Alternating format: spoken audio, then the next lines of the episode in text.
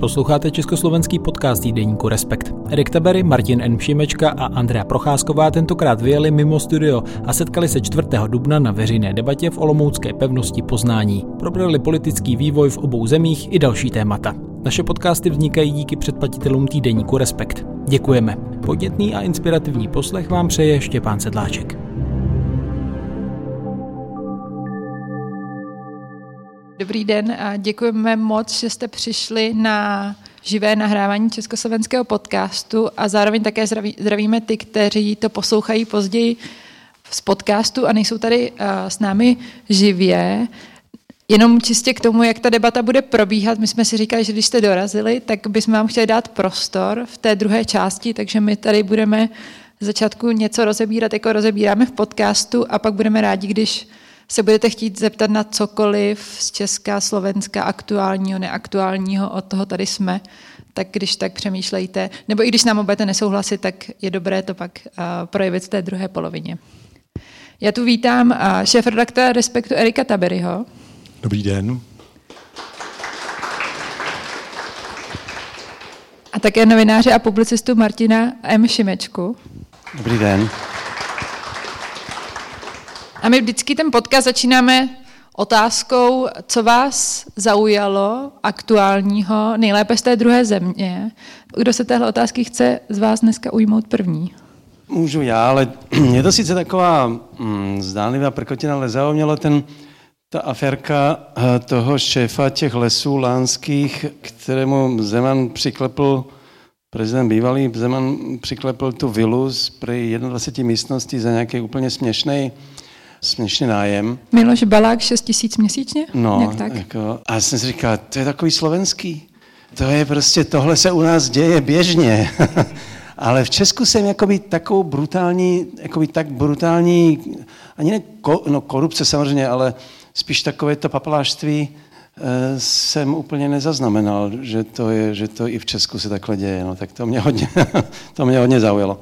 Já jsem si říkal, že se takhle řeší bytová krize nějakým způsobem, tak třeba je inspirace pro magistrát v Praze nebo jakýkoliv jiná města. Co ty, Eriku, co tebe zaujalo? To dobrý nápad, by se mohli zkusit zavolat Miloši Zemanovi, komu by ještě mohl pomoct eh, k nějakému bydlení. Ale já budu mít takovou trochu apolitickou, jenom využiju toho, že jsme teda zaprvé eh, v krásném městě Olomouc, což nevím, jestli zmínila na začátku. A, teda samozřejmě ne pro vás, co jste tady, ale pro ty, co to, co to poslouchají. Ale a zároveň, protože tady Milan, já bych ještě eh, připomněl, že myslím, že mezi tím jsme nenatáčeli ten požár, co byl v Mánské šťavnici, ten velký, který tam vlastně poničil část toho centra a pořád se tam dá mimochodem dá, dá pomáhat. A jenom proč to chci zmínit, je, že to souvisí trochu s Milanem, aniž by to věděl. Já jsem si s chodou okolností chvilku předtím v antikvariátu, který tam je, který byl jeden z těch, v těch, jeden z těch, z těch domů, který byl poškozen, tak jsem si objednal knížku s tvými texty, které vyšly někdy na začátku 90. let, které já moc neznám. Bylo to Dominoforum ještě a tak. A podle mě to byla poslední knížka, kterou oni odeslali před tím požárem, protože to muselo být opravdu jako chvíli mě to vlastně jako došlo, ta knížka, a to už se řešil, teda všude byly ty zprávy o tom, o, o tom ohni. Takže to mám teď spojené s, s Milanem a říkal jsem si, že se tam vrátím, až si nějaké ty knížky eh, nakoupím, protože tak se dá i, třeba ten antikvariát a tak dále podpořit. Mně jako československá aktualita přišlo takové krásné spojení strany Svoboda a spravedlnost pana Sulíka. Svoboda a solidarita. Pardon, je... Svoboda a solidarita a pana Sulíka a nevím, jak mi tam spadla ta spravedlnost. A Marka Prchala, který teď dělá pohnutí Ano nově kampaň, která, když se kouknete ty fotky, tak jsou to lidé v bílých tričkách a v džínech. A když si najdete plagáty z roku 2013 hnutí ano, tak byste nepoznali rozdíl. A, takže mě vlastně přišlo zajímavé, že i to spojenectví stále funguje nějakým způsobem. Ta kampaně jako přes kopírák, jak dělal Prchal pro Babiše, je to vlastně takový kvázi lidové, jejich fotky jsou takové, ne, mají být nestylizované, to znamená, že jsou teda nejsou retušované a tak dále. Na té masové fotce jsou v bílých tričkách a, a, a jsou na boso. Nemají vůbec, jsou na boso normálně. Tak jako má to být takový, přitom a změnili se jméno na Saska, což je, protože lidi tak stejně říkají, tak je to takové, člověk říká, je z mého pohledu takové dětinské ale možná to bude fungovat. Ta strana má nahnuto, protože prostě kolem 5% se pohybuje dneska a toxickým vlastně lídrem té strany je Richard Sulík, který na jedné straně tu stranu reprezentuje pro už 15 let, pro ty lidi je vlastně on tou tváří té strany, ale zároveň ji tahá dolů, protože už má za sebou hodně přešlapů a vlastně už po druhé, co se mu jakoby bude vyčítat a vyčítá pořád, povolil vlastně vládu, ve které již byl členem, ještě vládu Ivety Radičové, kterou povolil prostě předtím kvůli, kvůli záchraně Řecka eh, v té finanční krizi, odmítl hlasovat za, za finanční pomoc Řecku, kterou měla se slovenská vláda k tomu zavázat, protože byla v eurozóně. A on řekl, že jenom přes mého mrtvolu, tak eh, tím pádem vláda padla, protože premiérka Radičová to spojila s důvěrou vlády. A teď znovu vlastně uh, rozjel hlasování o nedůvěře vládě, jejíž byl členem vládě Eduarda Hegera a k jeho vlastnímu údivu to prošlo. to trochu to bylo jako když tehdy Paroupek povalil, to povalil vládu. to Polánkovou vládu. On to vlastně možná ani nechtěl, ale povedlo se to nějaké dva hlasy. Má na krku teda vlastně dvakrát povolení vlády jako člen ve všech vládách, kde byl, prostě ta vláda nepřežila jeho vinou. A kromě toho dělal různé boty, takže další, takže oni mají problém. Tak um, oslovili Prchala zřejmě prostě, protože potřebují fakt jako, možná si oni myslí, že nějakého mága, který je prostě zachrání. Nejsem si úplně jist. A je, ano, je to takové zvláštní, je to spíše běžná věc dneska už, protože zase tomu progresivnímu Slovensku, kde teda můj syn je šéfem té strany, tak se dělá kampaň Martin Borger, který dělal kampaň Petrovi Pavlovi a předtím dělal kampaň Zdaně Čaputové, takže ono se to tak jako mísí. A ze Slovenska byli další, kteří dělali třeba pro, pro ODS, slovenští marketéři nebo spíš analytici. Takže tak vypadá, že se to tady hodně jakoby přesouvá. Já jsem si říkala, že jak se říká, že Češi nerozumí Slovákům, tak podle toho, jak tyhle obě strany dopadnou, tak uvidíme, jestli teda třeba rozumí Slovákům. To bude zajímavé, protože ne, nejsem si jistý, jestli ta společnost funguje stejně. Na druhé straně to, že Slováci dokázali třeba, o tom vím, jako tam byli někteří opravdu chytří, kteří pomáhali dostat vlastně tu ODSku zpátky do oběhu. I Fialovi pomáhali, Adam Znášik a Sergej Michalič, prostě neznám, jména, která neznáte. Velmi chytří, uh, už dneska muži středního věku. A evidentně rozuměli té české společnosti. Oni taky pracovali hodně s daty. Ale dneska častý je, že vlastně ty agentury nebo prostě marketéři, analytici si načtou data, mají pocit, že pak rozumí, rozumí té společnosti. Tak uvidíme, jak to bude fungovat. Taky jsem zvědav. Mě trochu překvapilo, že sahli teda Prchalovi, ne kvůli jeho minulosti, ale spíš proto, že já mám pocit, že Slováci umí kampaně dělat eh, lépe než Češi a dokonce myslím i ty komerční, nejenom politické. Já jsem vlastně, když jsem to Slovensko sledoval, tak mi přišlo, že i reklamy na, já nevím, od mobilních operátorů až já nevím co, že to je mnohem kreativnější, mnohem nápaditější. A právě, jak Milan zmiňoval, vlastně do teďka to bylo spíš tak, že slovenští eh, marketéři pomáhali českým politikům. A uvidíme, jak to dopadne. Mě spíš eh, v tomhle tomu jako zaujalo to, že, jak jste oba zmínili, že vlastně pro tu sesku se používá téměř úplně to samé jako pro ano. Takže tam není vlastně zatím teda nic, nic nového, to by člověk skoro řekl, že ani nemuseli se na to najímat, jenom to mohli skopírovat a, a, a bylo by. Ale třeba mají ještě něco v, rukávu, eh, co my nevíme, ale zároveň teda i, si myslím, že teda ten, ty rozdíly mezi Českem a Slovenskem jsou docela velké, že, že hlavně teda ta česká optika, že to je jako to samé, jenom prostě v jiné, trochu jiné řeči, je milná. Opravdu tam je tolik jako odstínů, které odlišují ten, ten příběh, že si myslím, že v tom Češi nemůžou jako radit, můžou maximálně třeba u té vizuální stránky, která asi může být něčemu univerzální, ale jinak si myslím, že moc ne. A navíc ta strana je úplně jiná než, než Babišovo, ano, ale úplně charakterově úplně jiná, má jiný původ. Je to podnikatelská strana, hodně pravicová. No Babiš na počátku byl taky takový, ale, ale ne, opravdu to je úplně jiný typ, jiný typ i, i myslím teda voličů než měl Babiš. No hlavně i ten kontext, že jo? ta vyhrocenost na té slovenské scéně je mnohem větší, než byla v roce 2013 v Česku. Tam bylo nějaké zklamání a fungovalo to, my jsme ty čistí, my jsme ty noví, máme ty bílé košile. Že mám pocit, že možná ani tohle není trefený, ale uvidíme třeba. Ale třeba, a to by bylo možná zajímavé, takový jaký podnět pro tvoje kolegy, jestli třeba on nemá za úkol změnit cílovou skupinu té strany. Jo? Třeba chtějí větší, jak udělat úklon, jako, jako to udělal ten To Babiš. jsem si docela jistý, že ne. Ta prostě ta strana má některé jakoby fixní, například prostě žádné zvyšování daní, je jako hodně liberální, to je pravda, ale, ale to by byla pro ně podle mě rána smrtící. Prostě ona má to jádro těch voličů skutečně z toho podnikatelského prostředí pravicově orientovaných a liberálních, což je poměrně malá skupina.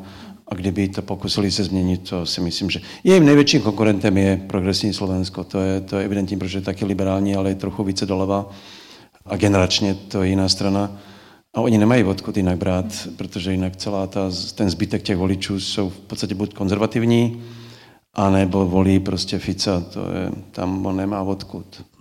Pojďme zůstat v předvolebním Slovensku, na předvolebním Slovensku a, a mě by zajímalo to, co teď vychází z těch průzkumů a ta dominance Roberta Fica, který má kolem 20%. A já vím samozřejmě, že průzkumy jsou ještě před nějakou dobu před to, než ty volby se budou konat, ale Milane, bude případné vítězství Fica pro Slovensko horší z hlediska politického dění nebo z hlediska novinářů?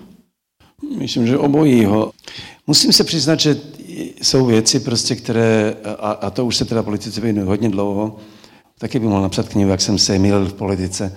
Protože když um, prohrál volby v, před um, třemi lety, teda to bylo, tak tehdy Česká televize se mnou dělala nějaký rozhovor vlastně a já jsem tam říkal, že Fico skončil, že prostě, že to už tohle nevydejchá.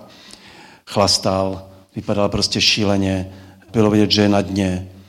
A to, jak se teda zvedl, samozřejmě tím nejhorším možným způsobem, protože on se rozhodl teda jít na ten extrém a, a ten extremismus podněcuje a získává odtud voliče. A už dneska je skoro k nerozlišení mezi fašisty a, a, a, a svojí stranou.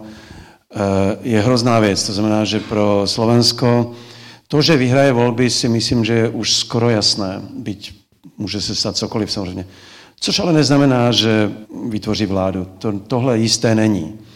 Nicméně ta možnost tady je, řekl bych, 50 na 50 a pro Slovensko to bude mm, katastrofa. A to teda nejen pro tu zemi, ale samozřejmě pro novináře, ten, protože tentokrát určitě jsem si jist, že udělá všechno pro to, aby šel Orbánovskou cestou, teda bude pro těm médiím prostě stěžovat život, jak to jenom půjde. Byť si nejsem jist, jak to udělá, protože to není tak jednoduché. Eh, Orbán to měl jednodušší, ten ty média prostě skoupil.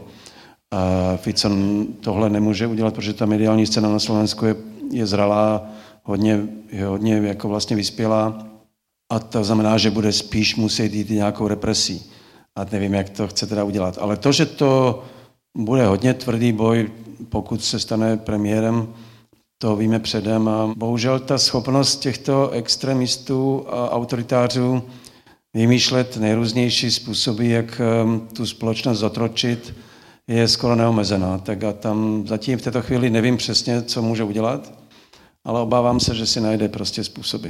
No a jaký to je pocit, že vlastně Robert Fico sílí navzdory tomu, co vy děláte za práci jako Deník N, ale i další novináři, to, co popisujete, to jste rozkrývali, to, že vlastně ty informace o tom, jaký režim vytvořil a kdo byl za člověka, jsou dávno venku, ale přesto Robert Fico teď má 20% a je nejsilnější, nejsilnějším politickým subjektem. Tady je vidět, jak média na jedné straně jsou pro demokracii naprosto nezbytná, teda svobodná média.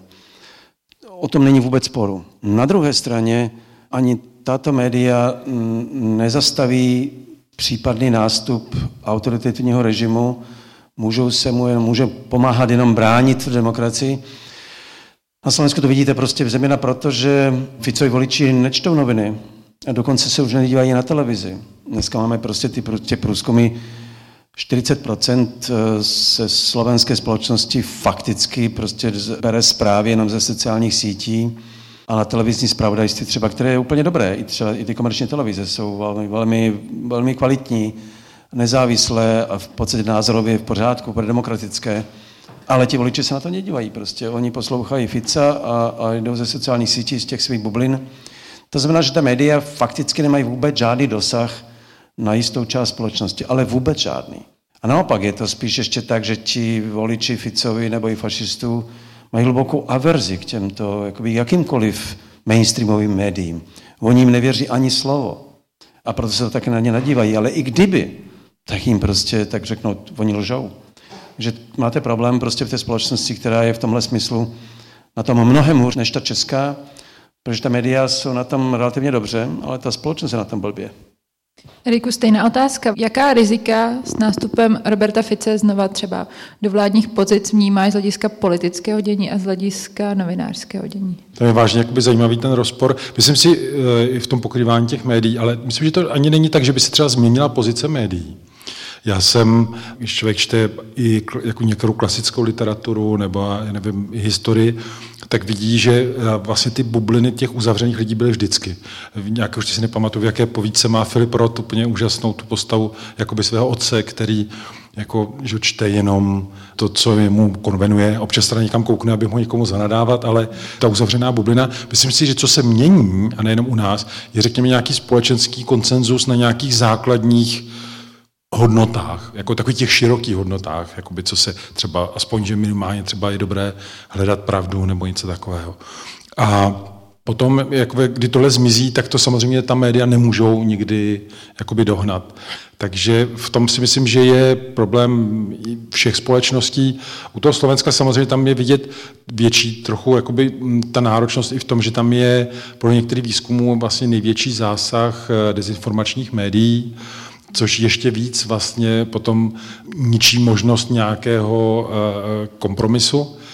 A ještě jsem jenom chtěl i zareagovat na to, jak, jak eh, Milan se zmiňoval, že se, eh, jak se mýlil.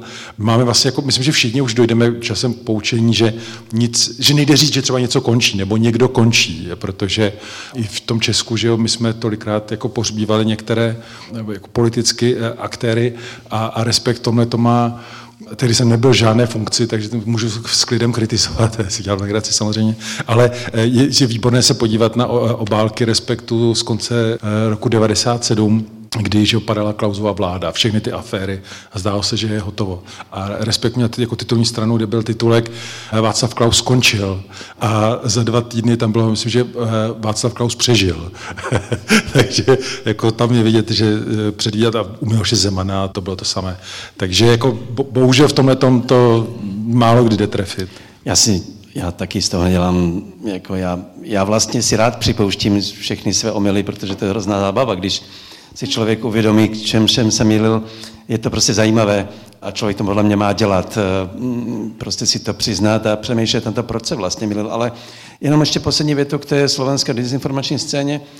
Je zajímavé, jak eh, kdysi bylo Česko rájem Rusů, Česko byla vlastně taková ruská země, Karlovy Vary, já nevím co všecko, i Praha. Ještě si to pamatuju, kolikrát jsem, jak jsem šel Prahu před deseti lety, jsem si šel pořád ruštinu. A jak teď je to, ne že by na Slovensku byli rusové, ale Slovensko se stalo terčem dezinformační kampaně Moskvy. A ruská ambasáda v Bratislavě, a to, na to jsou data, je násobně, má, myslím, ale 4 tisíc nebo kolik měla ročně zpráv, které přebírala samozřejmě z, z proruských eh, médií a informace, které se potom přižily na slovenských sociálních sítích, je to řádově víc než kdekoliv v Evropě. Že ruská ambasáda na Slovensku je nesmírně aktivní a prostě, že Moskva pochopila, že Slovensko je slabý článek. Prostě, že tam, je, tam se to vyplatí do toho prostě jít, zkoušet tu společnost vlastně rozložit, tak jako pochopila, že s tím Českem nehne. Takže já to samozřejmě nesvaluji jenom na Rusy, protože to by bylo příliš jednoduché. Nicméně oni pochopili, že Slovensko je zranitelné.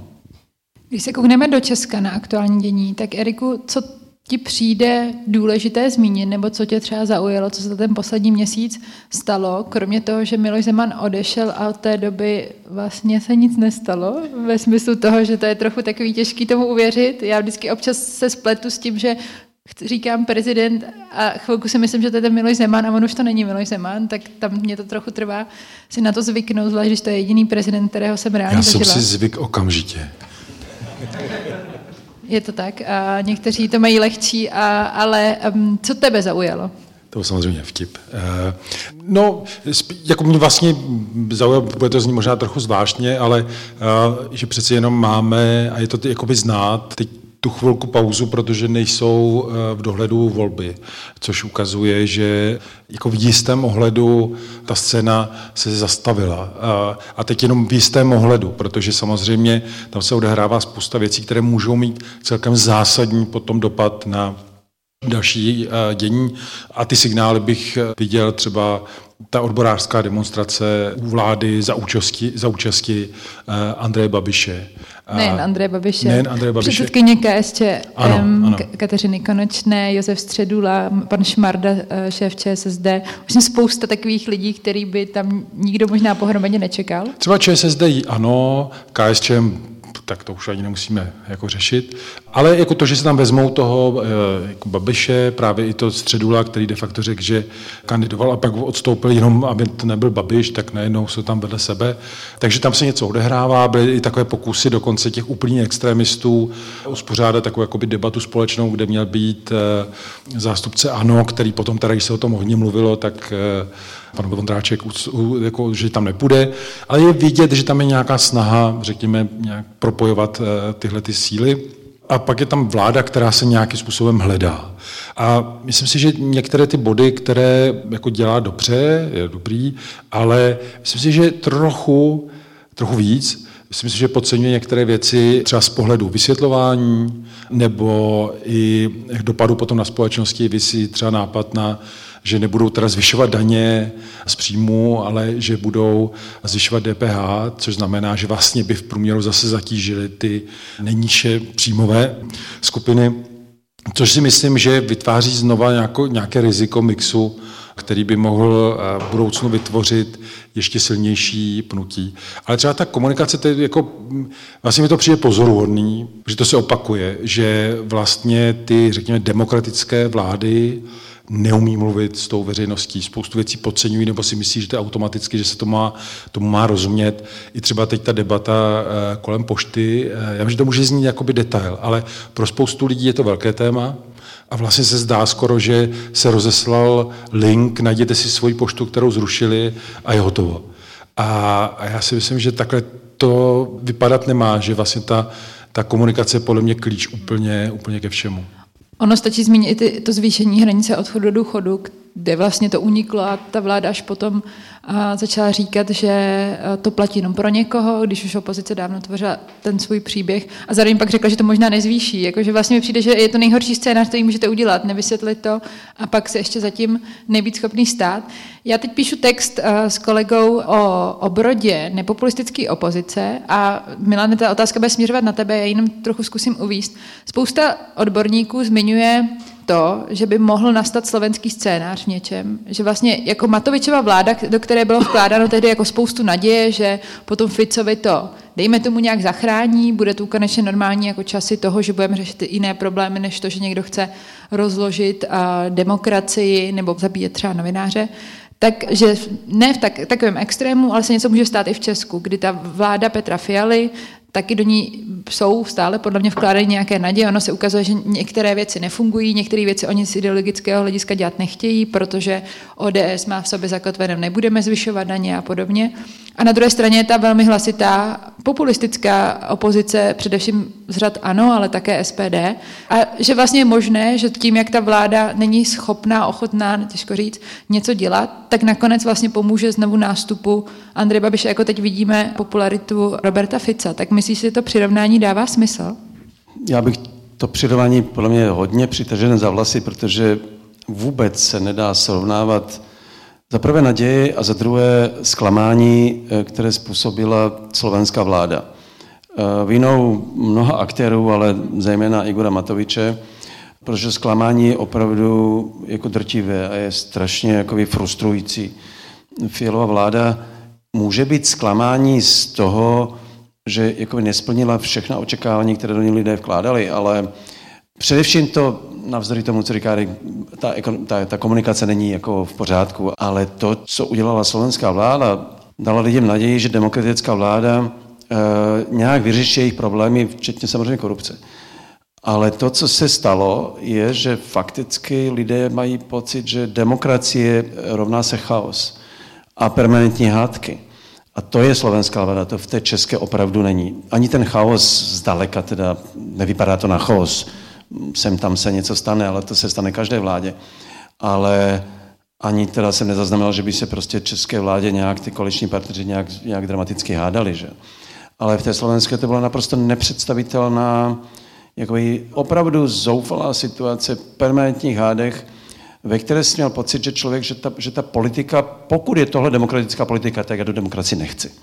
Ti lidé prostě, uh, toto je ten problém na Slovensku. Teď všechny strany, které jdou do kampaně, uh, v zásadě zdůrazňují, že my jsme ti, kteří přináší konec chaosu.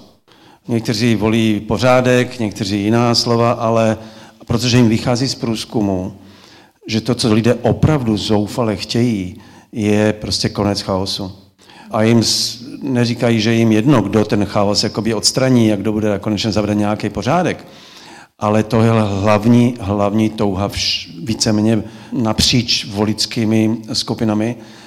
A těsivé na tom je, že když si srovná člověk, jako když tam jsou teda všechny ty, co lidi trápí, tak na prvém místě je právě tento chaos, nevyspytatelnost prostě a, a nepochopit, jako nepochopitelná situace, ve které se člověk jako, fakt jako se s tom těžko žije psychicky.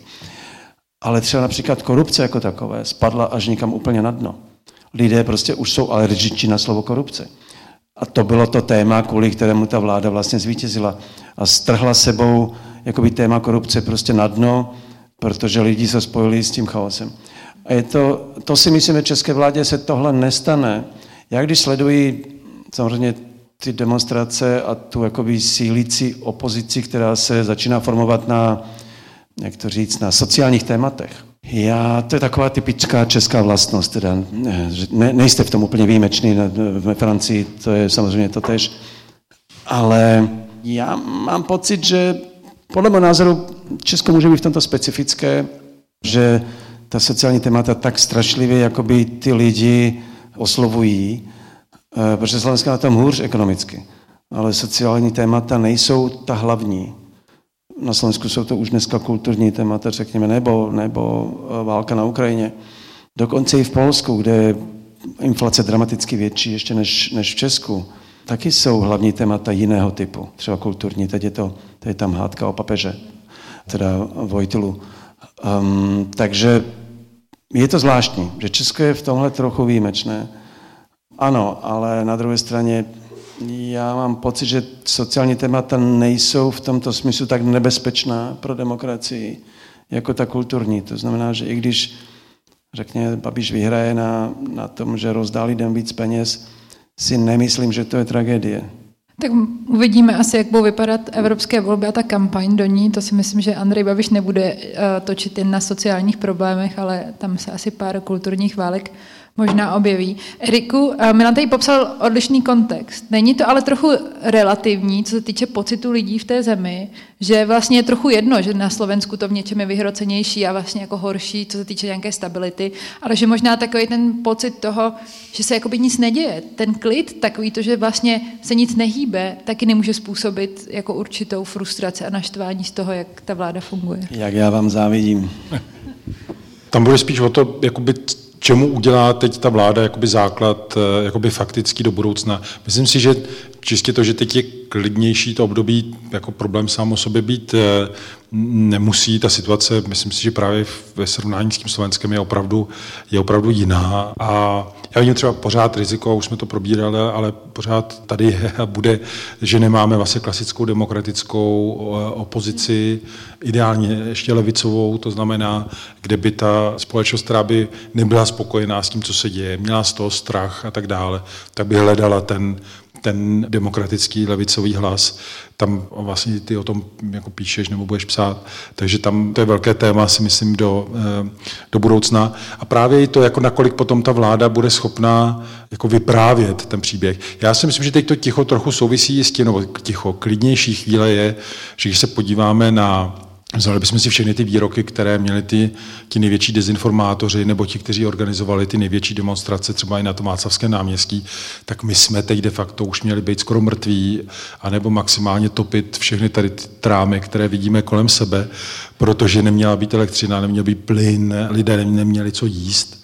A ukázalo se, že všechno to, co oni slibovali, že se stane, tak se nestalo. A pochopitelně si to uvědomují ti, kteří s nimi souhlasí. A, takže myslím, že tam je teď trochu jako ta otázka, tak co teda bude to, to téma, jak to uchopíme jinak. A, ale my samozřejmě jako nevíme, v každé té zemi, o které, u nás i v okolí samozřejmě hraje i roli to, co se děje ve světě, to, co se děje na Ukrajině. Všechno to, co se tam teď bude odehrávat, bude mít vliv eh, nějaký částečný i na nás. Takže je těžko předvídat. Spíš bych řekl jenom, že ta vláda by měla ten, tu chvíli využít k tomu, aby si vytvářela nějaký polštář pro ty horší časy. Chceš tomu něco dodat ještě, Milane? Já přemýšlím, jestli do toho mám vnést takovou jakoby spíš teoretickou, jakoby velmi krátkou úvahu, ale mm, Můžeš. Jsem, jsem, já jsem sám zvědav, zda to Česko se ukáže jako země, ve které právě ta sociální témata, ekonomická témata budou rozhodující pro v budoucích volbách třeba. Protože četl jsem, nebo poslouchal jsem hrozně zajímavý podcast um, Jaš Monka s Martinem Wolfem, kterého jistě znáš, ekonomistu, takový guru ekonomický, který říkal zajímavou věc, že proč se vlastně dneska vůbec ten populismus eh, v Evropě, v Americe orientuje především na kulturní témata. To, to je jako, teď nebudu rozebírat od imigrantů až po LGBT a co všecko.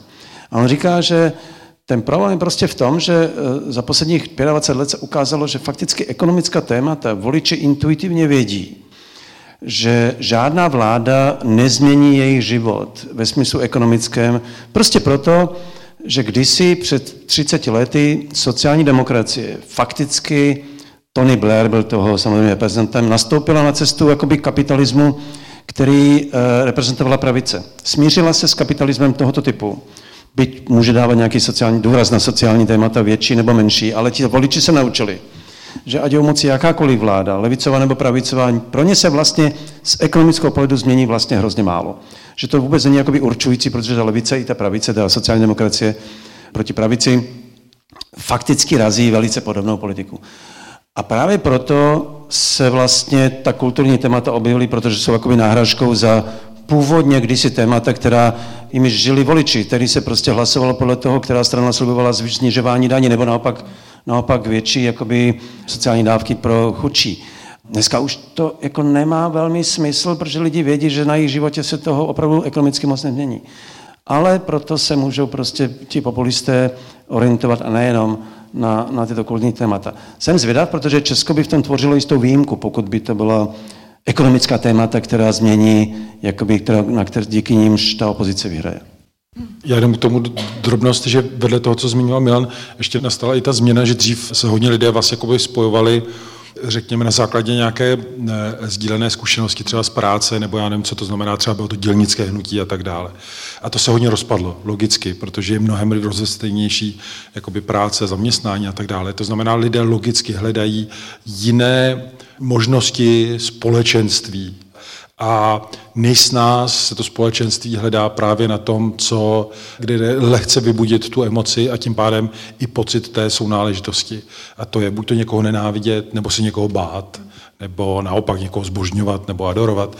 A to potom umožňuje samozřejmě takovou jakoby, aktivizaci těch témat a pochopitelně to ty politici nebo část z nich cítí a jdou tomu naproti, protože mnohem lehčí říct někomu, pojďme společně někoho nenávidět, než vymyslet důchodovou reformu, na které si vylámaly zuby už vlastně skoro všechny reprezentace za těch 33 let. My jsme přemýšleli nad tím, jaké téma, kromě toho aktuálně dění, vám nabídneme, aspoň krátce, a které trochu spojuje jak Česko a Slovensko. A došli jsme k tomu, že obě ty země jsou do určité míry také v zajetí, dejme tomu, prezidentů, nebo v, tom, nebo v otázkách, které se týkají prezidentů.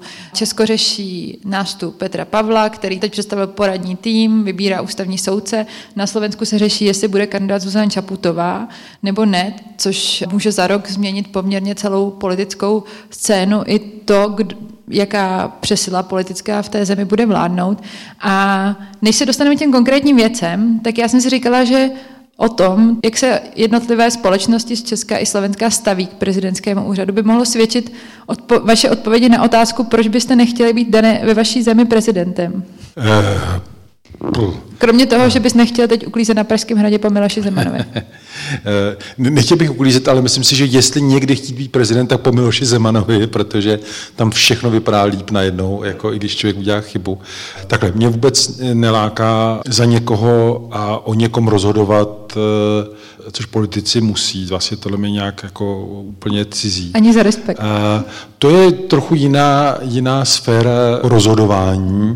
Navíc jako prostě není není, není volená a, a tak dále. Mě by nikdo nikdy nezvolil, nezvolil.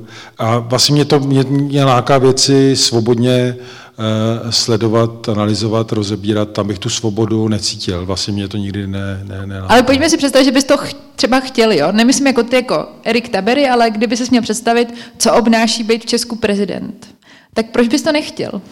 Takhle, možná těžší je říct, proč bych to chtěl, a tak to zkusím. Chtěl bych to, protože si myslím, že se dá na spoustu věcí upozornit. Myslím si, že v tomhle je vlastně příkladná slovenská prezidentka, protože já mám obecně rád, a to nemusí být jenom v politice, ale v politice to má samozřejmě vyšší význam, když někdo umí upozornit na lidi, kteří třeba neměli tolik štěstí, nebo zažívají nějakou tragédii, nebo něco. A v tom si myslím, že slovenská prezidentka opravdu postupuje příkladně. A Petr Pavel v těch prvních náznacích se zdá, že by to mohl eh, dělat také. Takže to bych chtěl. Tam bych jako si uměl představit nějakou službu té veřejnosti. A proč to nechtít? Za prvé, protože ty, ta očekávání, která jsou, nikdy nejdou splnit. Nikdy prostě to je to, jsou tam nějaké silné kompetence, ale samozřejmě nejde zachránit eh, nebo změnit, řekněme, nějakou agendu v té společnosti, spíš opravdu na něco upozorňovat. A, a ta ztráta té svobody by mi přišla asi příliš velká. A chci zároveň ale hned dodat, že tím jako spíš já opravdu obdivuju, obdivuju, to slovo rád použiju, eh, slušné lidi, kteří do té politiky jdou, protože je to těžká práce, strašně důležitá a my potřebujeme, aby eh, ti slušní do toho, do, do toho šli. Milane, chtěl bys být v kůži Zuzany Čaputové? Um, nechtěl, protože je to opravdu, opravdu těžký úděl, který prostě nese na svých bedrech.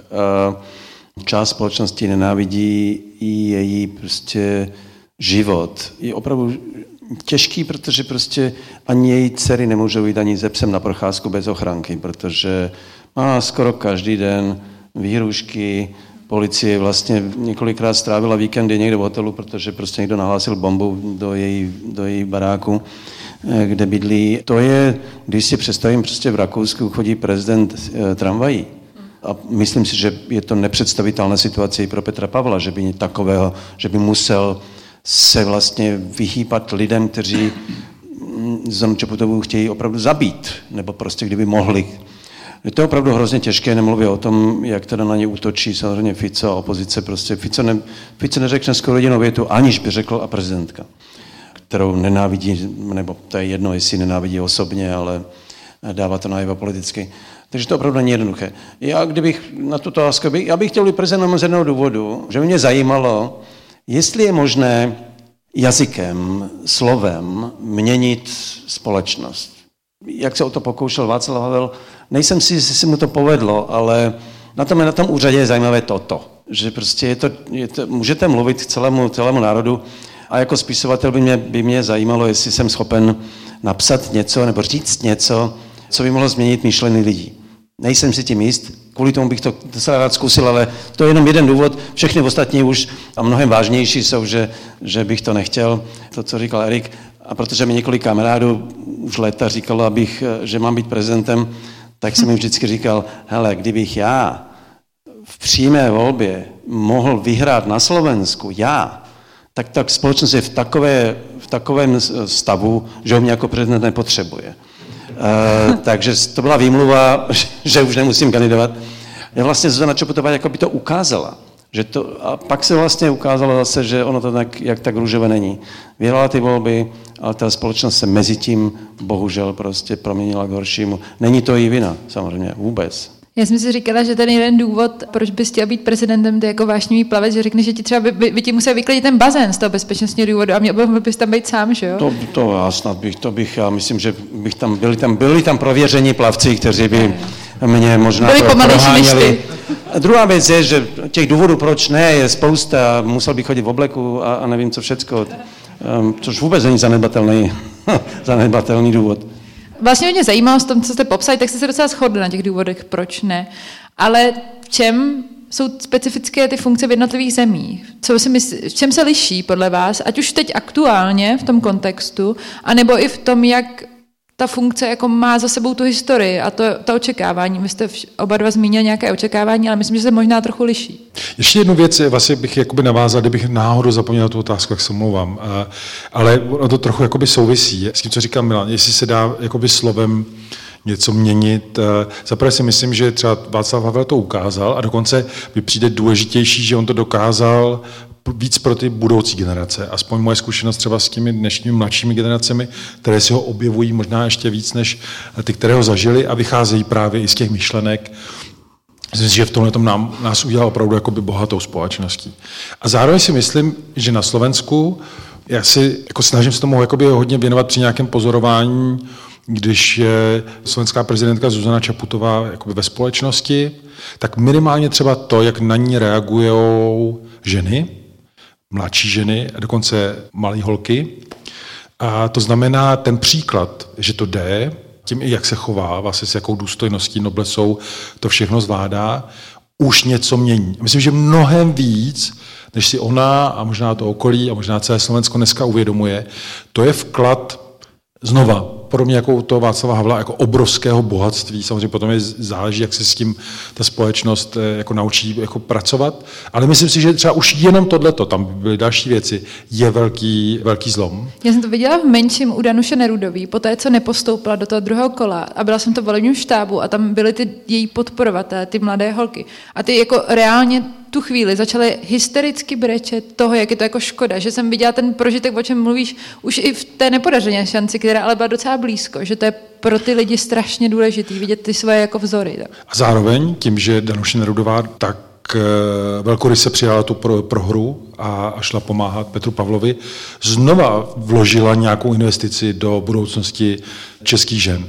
Ale opravdu vidět jako ty malé holky, jak vidí tu, tu prezidentku, ptají se na to nějakým způsobem, jako reflektují to, to je fakt jako hodně důležité.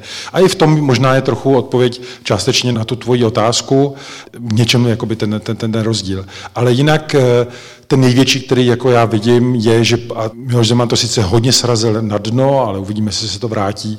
Češi opravdu vnímali prezidenty jako něco víc, jako svého druhu vyvolené lidi. A a já jsem, když jsem psal knižku Hledá se prezident, myslím, že to mám někde v tom úvodu, už jenom ten fakt, že je revoluce, už všichni chceme, aby zmizeli ty totalitáři a když Václav Malý na té letné řekne, podívej se gusto, jak je tady husto a, a tady ten vtípek prostě strh obrovskou reakci lidí, kdy psali jemu do televize, že uráží hlavu státu. Jo. Tak je vidět, že tam je něco jako pochromaného v té naší DNA, asi od toho Masaryka do teď. My potřebujeme mnohem civilnější uh, pojetí. Uh, vůbec bych řekl, že vlastně slovenský přístup hlavy státu, ať už to byl Kiska nebo Čaputová, je pro nás příklad. Já myslím teda, že se to vrátilo už po Miloši Zemanovi, když jsme viděli to prohlášení Petra Pavla, že nebude na známkách a ve třídách. To zbudilo vlastně jako podle mě největší kontroverzi od té doby, co nastoupil, že to je vlastně jako nehorázný, že my tam chceme mít toho prezidenta, my ho tam nemůžeme nemít, on ještě dobře vypadá. Ty diskuse byly vlastně úplně jako šílený a natlačili ho do toho, že on řekl, dobře, tak to tam bude. A nebo po té inauguraci, kolik lidí přišlo pod ten balkon, to bylo vlastně, mě to teda strašně překvapilo, jak takhle rychle se to znova zednulo. Ale, ale zase tam bych to bral a to bylo vidět, protože jsem tam byl a viděl jsem ty lidi, to byl radostný pohřeb eh, kariéry Miloše Zemana. A, a ty lidi si šli, já jsem dlouho neviděl takovou úlevu jako v tváří lidí, jako, že, jako v tu chvíli. Takže tam bych to nebral, že to je ten, jdeme se jako poklonit e, další hlavě státu, ale jako dobře, že ten parník už odjel. Tak deset let frustrace je deset let frustrace. Milane. Myslím, že Erik má, to je dobře, že, jsi řekl, že to řekl, ano, a to, to už známe prostě i, i samotný ten přístup k prezidentské funkci na Slovensku. Je tam jistý typ úcty, kterou ale dnešní opozice vůči prezidentu fakticky se pokouší úplně zničit. To se nestalo nikdy v dějinách této země moderních, že by prezident byl vystaven takovýmto útokům, čímž ale ničí zároveň ten úřad, jakoby, nebo jeho jako symbolickou funkci. A zároveň souhlasím s Erikem, že Zona Čaputová, ať už to dopadne jakkoliv, jestli bude kandidovat nebo ne, jestli zvítězí v dalších volbách nebo ne, vnesla prostě do, do, do, do historie této země právě takovou jakoby ten, ten symbol té, té lidskosti a jakoby, řekně, říkáme tomu vlastně humanismus, ale to je to nejlepší, co vlastně jakoby zní čiší. Laskavost. Laskavost. Ta fotka mm, bude ikonická, už dneska je, jak objela toho Romana samotného po té vraždě těch dvou mladých mužů, toho majitele té teplárny. Je prostě přesně to je, a, a to nehraje, ona taková je. A to si myslím, že na to jednou lidé budou vzpomínat, jako, že, že toto vůbec jako je možné. Protože ti předešlí prezidenti byli takový, jak který, eh, třeba Kiska se snažil, to byl taky jakoby vlastně lidský. A taky, že byl, ale, ale nebylo to úplně ono. Ta zóna Čaputová v tomhle je předčím všechny. A je to zároveň tak, samozřejmě to souvisí prostě s dějinami, ale i se statutem. Ten prezidentský palác, když tam přijdete, to je taková perníková chaloupka principu. Příjemná, milá, ale s Hradčanama to nesnese vůbec žádné srovnání. A je to dobře. Prostě, že to je tam uprostřed města, každý to tam vidí. Předtím tramvajová zastávka, že Ano, jako náměstíčko, kde se prostě sem tam koná nějaká demonstrace, to je jedno, ale je to, je to a zatím je zahrada, kde se vlastně si lidi procházejí. Je to lidský formát té, té funkce. Taky si myslím, že by to Češi mohli trochu uh, se jakoby, trochu si tu funkci jakoby, přizpůsobit. Je to prostě přece jenom lidská bytost, ten prezident. Prostě není to z vůle boží někdo. Já bych, eh, já bych trochu využil situace, protože Většinou ty se ptáš... Jdeš s námi kandidaturu? Ne, ne, ne, ne. to mě pobavilo. ne, ne, ne, to pro boha. Eh, ne, a chtěl jsem využít to, že prostě eh, si tady takhle povídáme, my, my jsme, eh, a ty se nás ptáš vždycky a, a, a ty jsi strašně chytrá kolegyně, která navíc nedávno vyšla knížka rozhovoru s Petrem Pidhartem, kterou všem moc, eh, moc doporučuji. My jsme ji zvažovali, že bychom udělali k tomu další nějakou akci, ale nakonec to nevyšlo. Já bych to vlastně jakoby využil, že bych to teď trochu obrátil k tobě, a protože ta kniha vlastně probírá naše novodobé dějiny. A velice zajímavě vlastně ten, ta optika vás obou, nejenom vlastně Petra Pidharta, by mě zajímalo vlastně i tvůj pohled na to, jak eh, vlastně vnímáš, protože jsi výrazně mladší generace, než jsme my s Milanem, tak jak vlastně vnímáš ty eh, i tu, nejenom tu roli vlastně prezidenta, ale vůbec vlastně pohled mladší generace na, na směřování té země, ale kdybych chtěl mě usnadnit, tak ten bod vlastně s tím prezidentem. Já jsem ještě ovlivněna tím, že jsem vystudovala právnickou fakultu, takže mám v sobě nějak zarytou, a nevím, jestli to je dobře nebo špatně, jako úctu k institucím. Takže mě trochu nevadí ta aura toho prezidenta. Vadilo mi, jaký využíval Miloš Zeman. A jelikož si nepamatuju jiného prezidenta než Miloše Zemana aktivně, jako, jako, to neznamená, že si nepamatuju třeba, že Václav Klaus ukradl propisku, to si pamatuju, ale není to, že jsem jako prožívala aktivně ten politický život, takže můj první politický zážitek byl podle mě pohřeb Václava Havla, který si pamatuju, a pak to, jak jsme seděli někde v autě cestou na hory s rodičema a oznamoval se, že Karel Schwarzenberg nevyhrál to druhé kolo a vyhrál ho Miloš Zeman. A pro mě to tehdy bylo vlastně strašný jako, taky jako nepochopení toho, jak tenhle člověk, a to jsem ještě nevěděla, co přijde těch dalších deset let. Takže já to mám hodně zkreslený tím, že je ve mně část, která by klidně zrušila prezidentský úřad, protože by přijde, že v něčem je takový, jak se, jak se já to slovo nerada používám, ale podle mě umí být toxický, že jako umí z toho, jak to jako má tu auru a když tam není správný člověk, tak vytvořit takový mix, který je docela výbušný a pak se ho nejde zbavit. Mě trochu vadí, že často řešíme pořád prezidenty, i když teď to mám jako téma, ale že je spousta jiných problémů a my třeba i jako novináři vlastně nemůžeme neřešit prezidentskou volbu, ale vedle toho běží spousta jiných věcí, které bychom měli řešit, ale není to tak jako společensky přitažlivý. Že bych si někdy přála, aby podobnou auru měli i jiný problém, jako třeba, a teď nejdůležitější téma, ale třeba důchodová reforma nebo něco takového.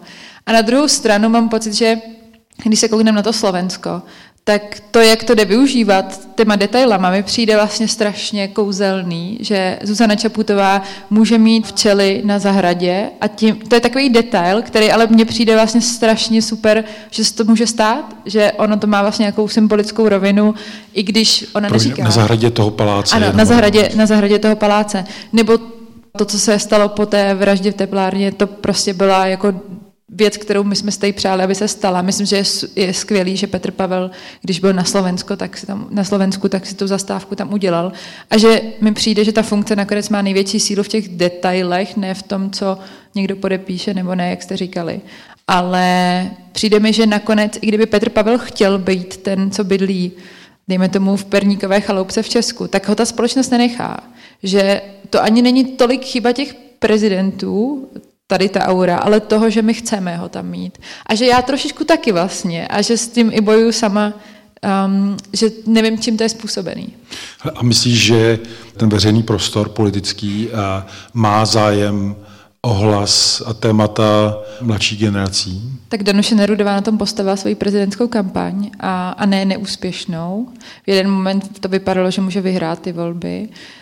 Myslím si, že současná vládní koalice, když s nima i mluvím o tom, tak si uvědomuje, že část jejich úspěchů a porážka Andreje Babiše byla tím daná. Jen je otázkou, jestli třeba ty sociální problémy se dneska nevztahují jenom především té starší části společnosti, což není nutně špatně, ale ve chvíli, kdy máte hlasitou opozici, která cílí na určitou část skupiny, tak se může zdát, a myslím, že to trochu je, pravda, že po té prezidentské kampaně najednou ty témata úplně vyprchaly a třeba Pirátská strana, která je zvedala, tak dneska, jelikož je v té vládě, ve které je, tak nemá takový prostor, jako by byla v opozici. Takže, ale zároveň si myslím, že na druhé straně za tu dobu, co to sleduju, tak je největší zájem takových těch neziskových organizací nebo obecně jako různě vznikajících projektů, jako ty témata týkající se nejen mladých lidí, protože to nejsou podle mě jenom témata mladých lidí, tak zvedat mnohem víc sebevědoměji. V té prezidentské volbě to bylo vidět. Vlastně to, že byli ochotní spousta mladých lidí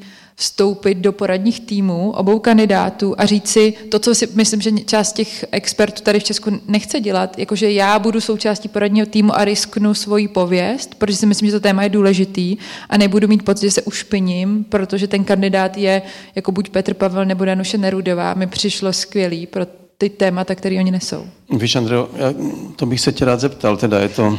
Tak se to úplně otočilo. Ano, ale tolikrát už jsem v životě eh, zažil jak jsem se možná, vlastně to je taky ten jeden z těch omylů, jak jsem si vždycky říkal, že ta mladá generace to tentokrát zase, tentokrát už je to dobrý, protože mladé, a to bylo v 89. když přišli studenti z revolucí, za Mečera to byli mladí lidé, kteří pro mě byli hrozně inspirací. A pak ti lidé zestárli a ta generace zmizela. A jakoby nic se ne, moc nesměnilo. Ty věříš mladé generaci, že by to přece jenom tentokrát mohlo vít? Já si myslím, že to nefunguje takhle, že je jedna generace, která něco může změnit. Že si myslím jenom, že ty možnosti, které jako okolo mě mladí lidi a mladší, mnohem mladší lidi než já využívají a jako jak moc jsou sebevědomí v tom prostoru v dobrém slova smyslu, je čím dál tím jako větší. Že mi to přijde jako super v tom, že to je nějaký postupný pokrok, který jako nestojí na jedné generaci, ať už jako jsou to lidi, kteří jsou stejně starý jako já, tedy 27 a podobně, nebo ty 20, dvacátníci, že v něčem si myslím, že je to vlastně trochu nefér klást na tu generaci nějakou jako změnu, protože jako ta generace je málo početná, i proto ty politické strany na ně necílí, protože to nevyplatí. Jako těch mladých lidí není tolik, ale spíš si myslím, že je to důležité v tom, že jako já, když si vzpomínám, jakých my jsme byli ve 20 a jaký dneska já potkávám lidi ve 20, tak je to jako v nějakém záběru mnohem jako aktivnější společnost, než jako byla za mě. A to si myslím, že my jsme nebyli špatní, ale pohybovala jsem se nejvíc aktivních lidech v hlavním městě České republiky a dneska to je úplně jako jinde a je to správně podle mě. To já si myslím taky. Tam je mimochodem strašně zajímavá věc pro mě, která vytváří takový možná i nebezpečný omyl, jako jak se hodně mluví o těch devadesátkách. Mě trochu trápí teda, že je tak, takový tak, trochu takový narrativ, dívat se na ty devadesátky jako na špatnou eh, do, dobu. Já myslím, že nebo... takový není. No, já myslím, že trochu je v některých těch tématech, ale spíš mi přijde, teď bych chtěl mluvit jako trochu o opaku, že se vytváří naopak jako zase pocit, že tehdy to bylo vlastně všechno super, ta zlatá doba a já jsem tehdy vlastně byl teenager a pak jako 20 letý člověk a já si doteďka pamatuju jako tolik frustrace z, z celé řady věcí, které se jako neřešily, nemluvilo se o nich, ta moje generace se zdálo, jako, že ji vlastně vůbec nic nezajímá, proto třeba pro mě bylo trochu úleva rok 99 a děkujeme odejděte, kdy se najednou začalo mluvit o tom, že se trochu uhlo z těch hodnot toho roku 89 a pojďme se k tomu vrátit, protože jsem si říkal, konečně to vidí někdo trochu podobně. A právě z tohle hlediska mi vlastně přijde, že dneska ty mladší generace jsou asi nejaktivnější možná, co, co tu byly, pokud mluvíme o těch, řekněme, 15 až třeba 5, 25. A že mi to přijde, že to je jako všude, jo? je to ochota dělat změny ve vědě a vlastně tlačit ten svůj názor, který prostě často je nějaký, ale jako podložený nějakýma zkušenostma, často zahraniční zkušeností, občanský sektor. Ta novinařina, to je taky jako vidět, že nastupuje nějaká nová generace v Česku i na Slovensku. A, a že mi to přijde, že, že v něčem tady vidím jako různé ostudůvky toho, co třeba dřív se nepamatuju. Já musím říct, že na Slovensku teda tento pocit nemám. Já myslím, Slováci u nás. No, no, protože všichni aktivní Slováci jsou prostě v Česku. Na Slovensku je, jsou to anekdotické příběhy, samozřejmě, když mluvím s lidmi, lidmi, kteří jsou třeba aktivní a ptám se jich teda, jak, jak vypadají jejich teda rovesníci a říkají mi, u nás ve třídě jsem jediný, kdo vůbec něco dělá. Všichni v podstatě na to kašlou a ptají se mi, co blbneš, ty jsi jako nějaká aktivistka. To prostě, jako, jak, mám pocit, že na Slovensku necítím tuto, tak tuto silnou naději. Naopak v Česku to mám, jakoby vidím to víc, ale to je samozřejmě dáno vším možným, teda i slovenským školstvím, když na to přijde. A zanedbatelné určitě nedá není ani to, že jako v Česku je vlastně ta nejlepší část těch slovenských studentů. To je prostě bohužel tak. Já vám to nevyčítám, ale prostě to je to cítit prostě v té zemi. No. Než se přesunu k vašim dotazům, což bude po téhle poslední otázce, já se ještě rychle vrátím k tomu tématu prezidenti. A říká jsem, že vám dám takovou jenom polozábavnou otázku. Kdo byl nejhorší prezident z Česka nebo Slovenska za moderní dějiny? A, není, a můžete říct cokoliv, ale chtěla bych odůvodnění, proč. Na Slovensku to je jednoznačné, to byl... To ne, byl... já myslím obecně z těch zemí, Já víš? obecně, z obou zemí. Udělej průměr. Mm, no, tak musím říct, že to je jednoduchá odpověď. Jako, a i, i dokonce na Slovensku jsme taky neměli jako úplně dobré prezidenty. Ale se Zemanem se to vůbec nedá srovnat. Miloš Zeman je podle mě, jakoby, to, to, je, to bude definice do budoucna nejhoršího prezidenta, jaká ta země může mít. Doufám, že to Slovensko nepřekoná teda. E, velmi v to doufám. Ale za rok nás můžete trumfnout, možná. No to právě doufám, že ne. Jako já si doufám, že prostě, že vás netrumfneme, že nikdo horší než Zeman už nebude ani na Slovensku. A co ti přišlo nejhorší? Nebo čím, proč jsi ho zmínil? Co je ta definice podle tebe? No ne, no, protože to bylo prostě to bylo stělesnění eh, zloby, všech špatných vlastností, skoro všechny vlastnosti byly špatné u toho člověka. V té funkci, jinak by mě nezajímalo, ale v té funkci ano. Pomstychtivost, vulgárnost, vlastně cílená, eh, cílené šíření nenávisti vůči různým skupinám lidí, což by prezident měl dělat naopak samozřejmě. Všechno dělal úplně opačně, než by prezident měl. Nemluví o tom, že se pokoušel možná ještě nabourávat, nabourávat ústavu a, a zmocnit se pravomoci, které mu nenáležely. Z toto hlediska nemůže být vlastně, už si nemůžu představit horšího prezidenta. Je, je, je vlastně zázrak, že to Česko vlastně přežilo jako více méně ve zdraví jakémsi, teda byť podle mě tam ta jizva ještě bude dlouho. A třeba vodním sportům udělal dobrou reklamu, ne? To bychom mohl to, je, a to, to, jak uměl, to, jak uměl, já jsem mluvil s jeho voliči, mě to šokovalo prostě, jak uměl a na tom člunu prostě, jak, jak, jak rozuměl duši Čecháčka, v tom byl dokonalý, to je bohužel pravda. Eriku? Eh, já bych taky souhlasil. Myslím si, že bude referenční bod. Eh, ještě vedle těch vyjmenovaných bych samozřejmě zmínil to angažmá ve prospěch Putina a Číny. A bude referenční bod. A dokonce myslím si, že nejen u nás. Ostatně, jako člověk čet zahraniční jako světový tisk eh, v psaní o Zemanovi, tak to, to, to bylo velice kritické. A do těch asi pamatuju, když byly volby nebo cokoliv, tak to vždycky přijíždí hodně zahraničních novinářů a, a ptají se, staví vždycky v respektu a teď se něco ptali, já jsem mi to vysvětloval a teď bylo vždycky, tolikrát zaznělo, jako opravdu, opravdu tohle řek, tohle udělal a myslím si, že do teďka mi možná nevěří. Takže on, on ukázal všechno tak, jak nemá být, eh, takže doufejme, že si, že si z toho něco vezmeme, ale právě mi přijde opravdu jako geniální tečka, nebo my vidíme teda, že těch teček je víc, ale i včetně toho, jak zmínil na začátku Milan, že oni prostě dají tu vilu tomu usvědčenému zloději, kterému on dal milost. Jo, to, já bych chtěl mluvit teď s těmi voliči Miloše Zemana, eh, co na to říkají. Nic pro ně neudělal, a ještě vlastně okrádá, protože člověka, který jim tuneloval jako v jejich veřejné peníze, tak dostal milost a dostal vilu. Já myslím, že to si, to si nejde ani vymyslet a my v tom, my v tom žijeme. Takže Miloš Zeman je referenční bod vlastně to, to jak, jak nejhůř se dá podle mě dělat eh, prezidentský úřad. A on je i referenční bod podle mě ve vztahu k jiným státníkům. Já když jsem viděla Zuzanu Čaputou s Petrem Pavlem, tak i když ona se snažila tvářit podle mě velmi slušně, když se potkává s Milošem Zemanem, tak to štěstí, který jako bylo v jejich očích a to, jak najednou byla uvolněná, tak to by přišlo jako, že taky vypovídá o něčem.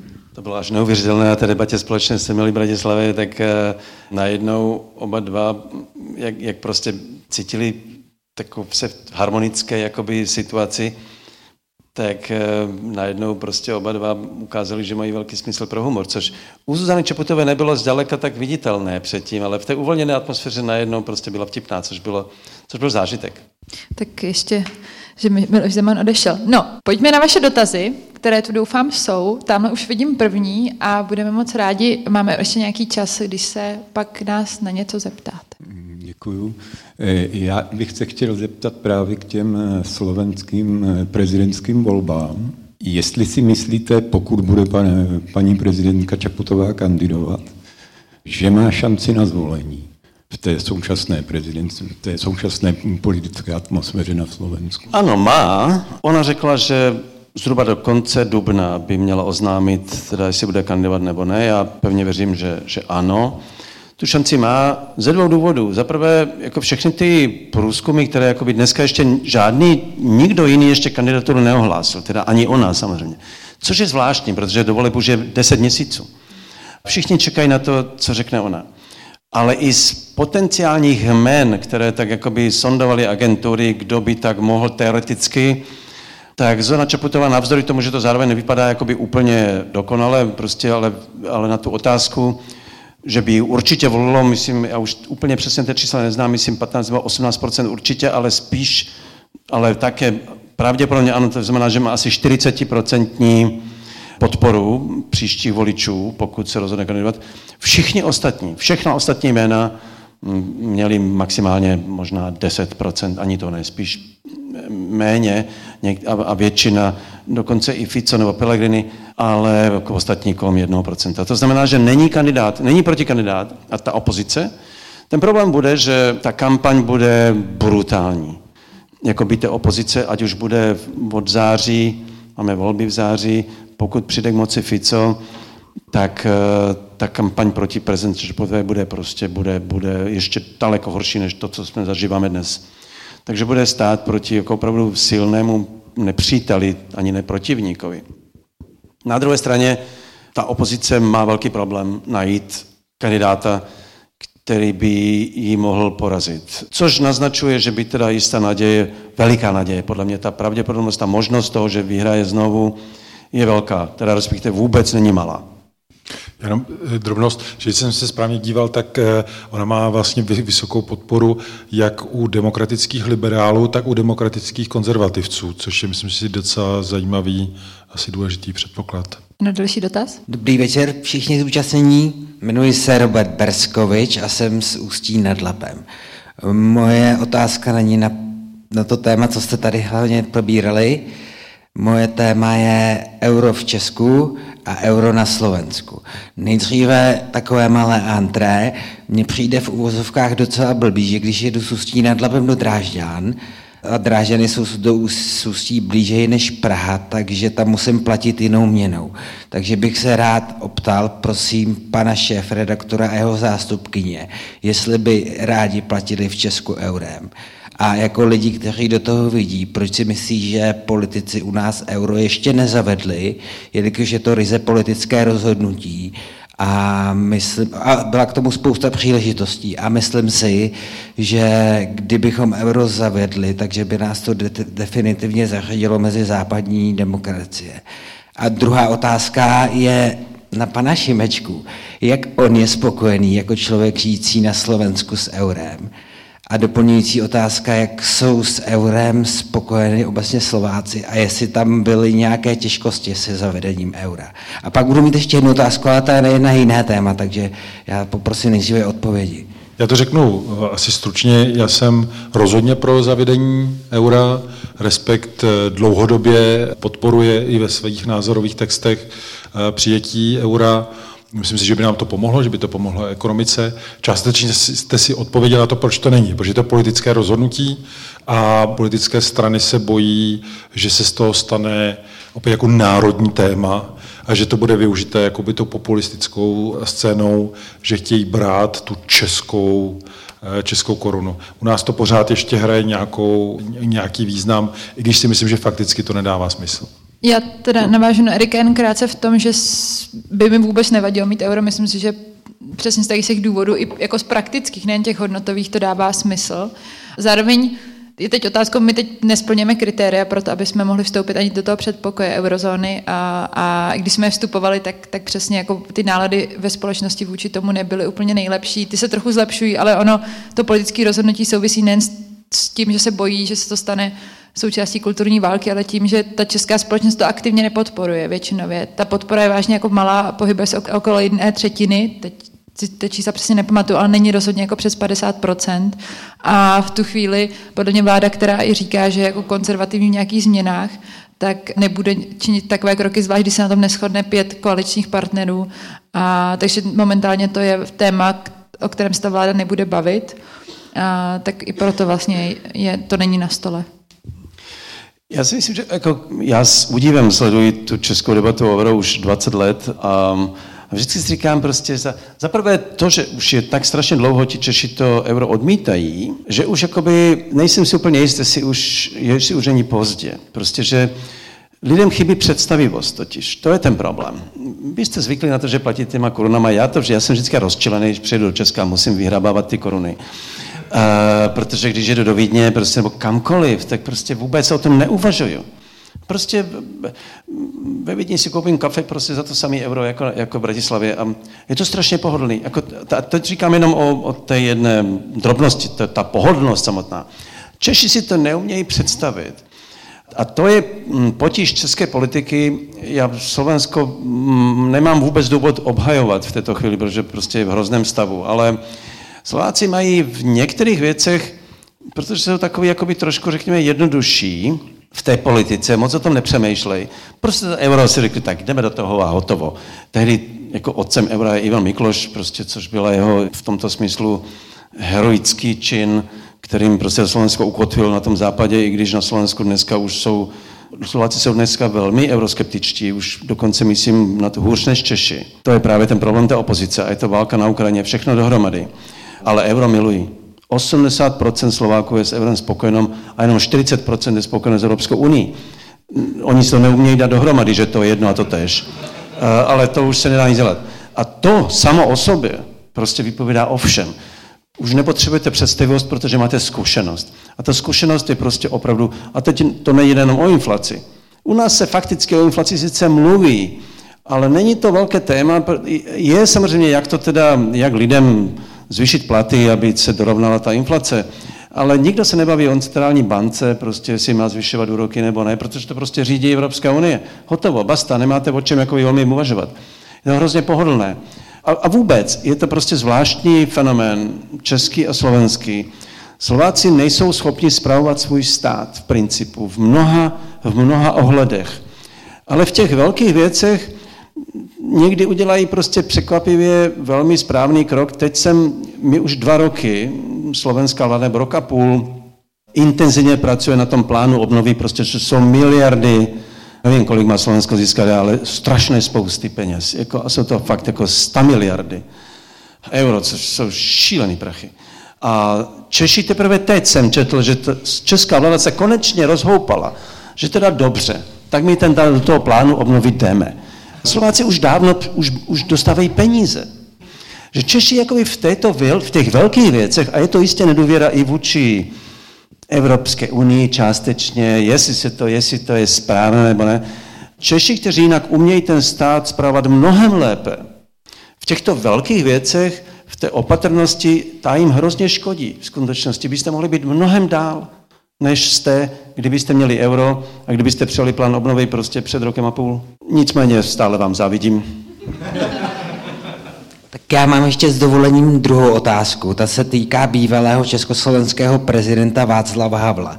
Já jsem byl na jedné diskusi s jeho blízkým přítelem, filozofem Danielem Kroupou a optal jsem se ho, co by mě konkrétně Václav Havel v dnešní těžké době poradil. A filozof mi odpověděl obecně, že Václav Havel se vždy snažil dělat to, co považoval objektivně za správné. A teď bych se chtěl zeptat také vás, pane Šímečko, protože vím, že byste byl také blízký přítel Václava Havla. Co by mi konkrétně v dnešní těžké době Václav Havel poradil? Děkuji. Oh, no tak víte, já myslím, že zaprvé by Václav Havel, to jsem si na 100% jsem si jist, že by ještě důrazněji a možná právě to by tím svým, tou svojí schopností pojmenovat stav e, světa nebo společnosti, tak by možná ještě přesněji byl schopen vysvětlit lidem, co za zločin spáchalo Rusko na Ukrajině a jak je důležité bránit Ukrajinu i naši svobodu. Protože dneska už to zní trochu jako kliše. Já si myslím, že on by to uměl říct tak, že by všichni stichli a pochopili prostě, jak to vlastně, jak to vlastně je. Že tam byl jeho velký talent pojmenovat situaci tak, jak nikdo jiný a člověk, když si to najednou prostě vyslechl nebo přečetl, tak řekl, vlastně já jsem to věděl, akorát jsem to neuměl říct. Tohle byl Václav Havel. Myslím si, že by vám řekl, nebojte se, nevzdávejte se, um, Neřekl by, že všechno dobře dopadne. Jak říkal, naděje není to, že ta jistota, že to dobře dopadne, ale že naděje je to, že něco, má, něco dělat má smysl, protože prostě to je potřeba bez ohledu na to, jak to dopadne. A myslím, že by to říkal stále znovu a znovu. Nevzdávejte se. Jsou věci, které jsou natolik důležité, že člověk má za nimi jít, bez ohledu na to, že tady je proti nám Eh, tolik, dneska musím říct, vlastně zlých lidí, si já myslím svým způsobem zlých, ve smyslu jako abstraktního zla, které má konkrétní projevy. A, a myslím, že by tohle dokázal lidem je uklidnit v tom, že nejsou v tom sami. A že prostě smysl a ta naděje spočívá také v tom, že, že to dobro nemůže prohrát úplně nikdy. Prostě, protože vždy bude dost lidí, jako byl třeba Václav Havel. I když on by to tak neřekl, on by to říkal o vás. Jo, tak já bych se chtěl zeptat, eh, jak vnímáte, že ČSSD se v podstatě i po tom, co byla vyluxována ANEM a subjekty, které jako objektivně úplně nejsou demokratické, takže se nadále s ANEM paktuje, jak jsme mohli vlastně vědět už na té minul, jako minulotýdenní demonstraci, které se účastnili jak komunisté, tak eh, Andrej Babiš. Děkuji. Já myslím, že oni to mají těžké, protože v tom, že Andrej Babiš i KSČM si uvědomují, že se musí profilovat na tématech, které zajímá, řekněme, tu nespokojenou část občanů. Což je samozřejmě úplně to samé, kde by se měla profilovat eh, ČSSD. A, takže abych to nebral třeba, že se budou úplně čistě paktovat, byť souhlasím tím, že eh, s tou vlastní, jako vaší pointou, kterou myslím, jestli jsem ji správně pochopil, že si myslím, že dělají chybu, že oni se soustředí opravdu jenom na tyhle ty momenty, kde jsou jakoby vidět s nimi a tam prohrajou. Vždycky. To nejde vyhrát díky té velikosti ano a, a, a kampani. Podle mě oni si musí najít jiná témata. A teď je velká otázka, a já sám nemám jako samozřejmě na to odpověď, jestli oni se rozhodnou třeba být stranou a zkusit to, jako slyšet ty mladší generace. A říct si, tam je nějaký hlas, který volá po, a já ho vnímám, a sám ho umím jako těžko samozřejmě jakoby popsat, ale vnímám ho jako, pojďme mluvit o jiném způsobu života. I včetně toho, aby byl nějaký prostor pro prostě ten takový blbý slovo life balance, prostě práce versus osobní život a nějaká prostě kvalita života. Nebudu to jakoby zabírat. Velká část těch politické scény se tomu podle mě furt směje a myslí si, že si ty mladí, že jsou líní a nechtějí dělat a neváží si práce a nevím co všeho. Myslím si, že to je chybné čtení té, té skutečnosti. A že vlastně o tomhle tom tady z těch politických stran nemluví skoro nikdo. Takže teoreticky to by mohlo být jedno téma, těžší téma. Pak je samozřejmě v úvozovkách snadnější téma nebo cesta a to je jako zkusit si najít cestu zase k těm starším jakoby generacím a zkusit být tím jejich hlasem.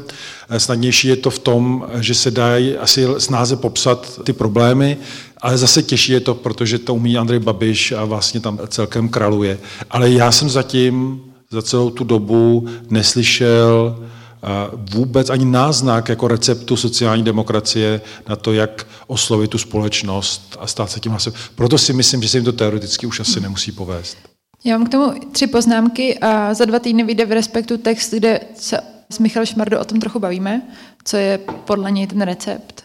Tak já to nebudu úplně tady říkat, protože by pak v tom textu nic nebylo, ale uh, ještě jsem chtěla dodat Erikovi, tu, tu, ta druhá věc je to, že podle mě ten způsob toho života se netýká nejmladší generace, ale týká se třeba střední generace. Já si myslím, že to jako není téma, který se týká prostě lidí mladších 30 let, ale týká se prostě většiny lidí, kteří se snaží v dnešním světě zjistit, jak by se nemuseli upracovat k smrti a, a prostě i obecně v jiných otázkách, do čeho by ten stát měl zasahovat, do čeho ne.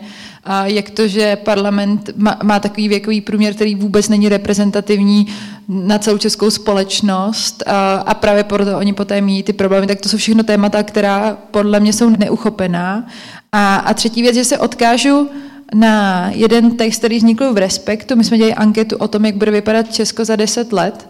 A tam mimo jiné o té levici mluvilo několik expertů a já vlastně s tím souhlasím. Podle mě sociální demokracie už byla na rozcestí, kdy se zkoušela být tou progresivní levicovou stranou za Jiřího Dinsbíra. Tehdy to ta většina té strany odmítla. Vlastně i trochu voliči v evropských volbách to odmítli. A taky už zbývá jenom tady ta věc, kterou jim vykrat Andrej Babiš. Takže z mého pohledu já vlastně nevidím vůbec východisko z toho, a pokud chtějí být relevantní politickou stranou, která nebude pořád se snažit překonat 5%, tak co by měl být ten její recept. A zároveň jako je důležité si podle mě uvědomit, že to není jen o těch tématech, ale o tom, že je někdo musí symbolizovat. A Michal Šmarda se podle mě jako hodně snaží, ale i kdyby to mělo stát jenom na něm, tak to podle mě nestačí. Ale hlavně on nemá nikoho v té straně. Nemá tam nikoho mladého, výrazného, nemá tam nikoho ani z těch jako starších předáků, takže já vlastně nevidím vůbec možnost ČSSD se nějak se nějak um, jako dostat znova na, tu politi- na to politické výsluní. Myslím, že může vzniknout něco jiného, co to trochu jako vykrade nebo se s ním třeba spojí. Mluví se o vzniku strany Danuše Nerudové, i když si myslím, že ty progresivní témata nejsou úplně jako její životní láskou, tak zároveň ví, že, že jí to pomohlo a že to, že to nikdo nezvedá a, a je možný, že to třeba v příštích parlamentních volbách bude chtít zkusit. Mně napadá, že to vlastně hrozně zajímavé, že v Česku není vlastně sociální demokracie jako strana, která by měla relevantní politickou sílu, eh, přičemž je to vlastně společnost, která měla tradici prostě v této sociální demokracii. Že to je opravdu zvláštní. Já vím, že Babiš to vytuneloval, prostě, ale přesto je to vlastně tak trochu záhada. Na Slovensku to záhada není, protože tam sociální demokracie nikdy nebyla jakoby silná. A zároveň Máte dneska na Slovensku dvě největší strany, které jakoby mm, Ficova i Pellegriniho mají jakoby směr na přímo sociální demokracii v názvu, což je samozřejmě už vůbec není samozřejmě pravda. To je, to je anti eh, sociální, to, a není, hlavně to není demokracie, to, co oni reprezentují. Nicméně mají to v názvu a ti voliči stále na to slyšejí. Oni si dokonce stále myslí, že volí sociální demokracii. A Pellegrini to má také a, a usiluje se a byl v Německu, stretal se s, s Scholzem, s Olafem, což bylo zajímavé, že vůbec jako se mu to podařilo, čímž dává najevo těm voličům, my jsme ta sociální demokracie. A pak ještě teda máte tu progresivní Slovensko, což není sociální demokracie, ale je to mírně, je to rozhodně progresivní strana, která bere mnoha levicová témata za své, včetně teda ale zelených samozřejmě. To neznamená, že to situace lepší na Slovensku, vůbec ne, ale ale aspoň formálně a dokon, je, je, jakoby tam ta sociální demokracie má zastoupení relativně větší než v Česku, což je, což je absurdní samo o sobě. Já si dopřeju teď takový trochu luxus přemýšlení na hlas, jo, což je samozřejmě jako riziko, že to nikam nepovede, ale jenom vlastně, jak se ptala na to, že teď je jako takový větší trochu klid, jak jsem poslouchal to, co říkal Milan i o tom Václavu Havlovi a tak, nebo i ta otázka, vlastně mi to, já si myslím, že my v, žijeme v nějakou chvíli teď, kde si tak trochu může, a nemusí to stát, jako redefinuje sebevnímání jako Český, České republiky. My jsme zažili vlastně tři, myslím si, že důležité momenty a silné. Zvolili jsme nepopulistickou vládu a díme teď stranou všechny výhrady, které jsou jako faktického, ale nepopulistickou. Nepopulistického prezidenta a výrazně jednoznačně vlastně bez nějakých ale pomáháme Ukrajině. A ten svět se na nás najednou dívá jinak. Píše se o nás jinak, mluví se o nás jinak a tak dále. A já mám pocit, jak, tak jako jezdím po Česku a mluvím lidmi, že si najednou, jako kdyby jsme si skladli otázku, že možná nemusíme být pořád jenom za prvé ta oběť, nebo se vnímat, že se furt v něčem patláme, ale že třeba máme na to, aby jsme byli trochu lepší a trochu třeba i aktivnější, ať už v Evropě nebo já nevím kde. To neznamená, že to tak jako dopadne. Nicméně myslím, že se tady něco může opravdu jakoby redefinovat v tom, jak se Češi na sebe dívají, že to může vést k tomu druhu sebevědomí, které není to, co jsme měli doteď, že my vlastně nikoho moc nepotřebujeme, ale naopak, že ta aktivita může mít úspěch a může pomoct. A, a vede mimo jiné i k tomu, že jsme prostě zvládli plus minus krizi které se báli úplně všichni, eh, tu energetickou a já nevím, jako jinou, s velkými nebo s nějakými problémy, ale prostě zvládli. A tyhle ty druhy eh, poznání by mohly vést k většímu sebevědomí a potažmo i změně chování a přístupu k ich veřejnému prostoru. A samotného mě zajímá vlastně, jak to dopadne. Já si myslím, že tohle, teď si řekl velkou věc, protože já tohle jsem, intuitivně se nad tím furt přemýšlel a to mě, jako, až teď mi to jako docvaklo. Já si opravdu myslím, že Česká společnost dnes je, eh, je na Prahu nějak, může, může být na Prahu změny. Já, já vždy znovu si vzpomínám na tu knížku, kterou jsem četl prostě před dvěma roky, úžasná o tom, jak se mění věci, teda jak se společnost může změnit. Change happen, How change happen. Uh, Karl Schanstein, skvělý autor. Ta je v podstatě o tom, že společnost, která jako tkví v nějaké náladě a, a představě o sobě, jako je furt vlastně, ona, ona si sama odpovídá na otázky tak, jak je zvyklá, jako jak, jak, jak prostě jak sebe cítí a je konformní se svojí představou o sobě. V okamžiku, kdy přijde někdo, na Slovensku to byla Zuzana Čaputová, která mimochodem udělala tuto změnu, a někdo řekne věci, které si ta společnost do té doby vůbec neřekla, a ty to řekne, třeba když prezident Pavel řekne, že on si myslí, že euro bylo dobré, já vůbec nevylučuju, že Češi řeknou vlastně proč ne. Že může nastat situace, ve které si Češi, jak říkáš, Eriku, ty, řeknou, už nemuž, nemusí být pořád proti všem, proti té Evropě, prostě protože se ukazuje, že vlastně můžeme být taky docela dobří. A já myslím, že česká společnost má, má právě na Prahu této možnosti, co neříkám, že se stane, ale ideální situace pro českou společnost toto jako zažít, takovou tu změnu prostě vědomí.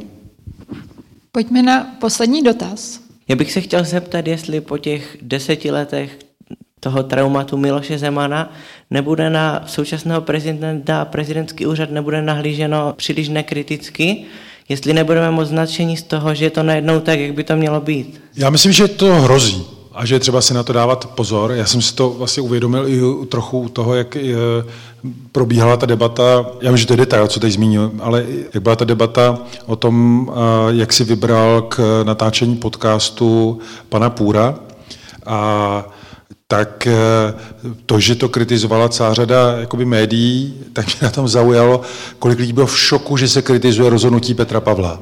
A navíc ještě ta média to vlastně nekritizovala jako, řekněme, nějak agresivně, spíš to bylo jakoby pomenování, nebo snad pomenování o to, v čem je, v čem je problém.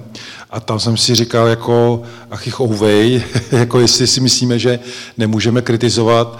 A předtím to bylo trochu i když vznikla vláda eh, Petra Fialy. Jako zkuste si na Twitteru napsat něco jemně kritického Petru Fialovi, tak ta, jako ta úderka, která tam vyletí, je je to smutný, samozřejmě, protože si myslím, že my potřebujeme všichni tu věcnou, věcnou kritiku. A jenom u toho půra, já si myslím, že tam vlastně to nepochopení té velké části společnosti nebo těch fanoušků Petra Pavla byla v tom, že je úplně jedno, koho on si samozřejmě vybere, má to právo, bude to vlastně PR, podcast, tak proč, proč ne? Ale myslím, že ani Petr Pavel nevěděl, že jako vstupuje do nějaké mediální debaty. Pan Půr sám říká, že vlastně je hybridní novinář, že není úplně klasický novinář, on je rozdělovač vlivu.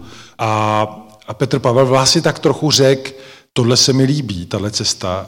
On to asi tak nemyslel, ale spousta jako novinářů to tak vnímá a najednou si říká, aha, takže vlastně není důležité se snažit o nezávislou novinařinu, o věřování faktů a nevím co všechno, ale to rozdělování vlivu se vyplácí. Takže proto ta v ta kritika byla, jak samozřejmě, jak si povídá s kýmkoliv, ale ta vaše připomínka je, je důležitá. Já myslím, že, a vždycky jsem to tvrdil, vlastně de facto máte být nejkritičtější k těm, ke kterým máte nejblíž. A mimochodem, já si myslím, já to můžu říct, že to chyba je teda uh, pana prezidenta, protože je to prezident Václav Havel měl ty rozhovory z Lán pro Český rozhlas. Prostě veřejnoprávní média tady na něco jsou. Paní prezidentka Čaputová taky jakoby zkouší občas, mělo to být pravidelné, není, ale měla dokonce takové debaty, které organizoval jsem v prezidentském paláci se skupinou lidí, um, ale moderoval to její mluvčí, a pak měla i podcast, který mývá nepravidelně opět se svým mluvčím. Není to hra na nic jiného, ona prostě, že on klade otázky, protože si řeknou předem, co potřebuje, co chce vysvětlit. Ale když má opravdu mít jakoby poselství nějaké, tak jde prostě do, do normálních klasických médií, od slovenské televize, ale třeba i do komerčních, to je v pořádku, ale samozřejmě do těch slušných. Tam to má mnohem větší záběr. Mně se tahle, tenhle nápad jako moc nezdá teda. Mně na tom přišlo pozitivní ta reakce mediální scény, protože ta média to nekrizovala proto, protože by třeba Respekt chtěl mít podcast s prezidentem Pavlem, ale protože jako je zvykem, že to má ten český rozhlas, že to vlastně jako dává smysl a to vysvětlení Pražského hradu bylo v něčem jako podle mě zvláštní. První, že se nikdo jiný nepřihlásil a tím pádem, že Michal Půr se přihlásil první a nejaktivněji a hned někdy po zvolení, tak to dostal. Tak jako otázkou je, jestli takhle Pražský hrad bude reagovat na všechno, tak teda jako máme se na co těšit.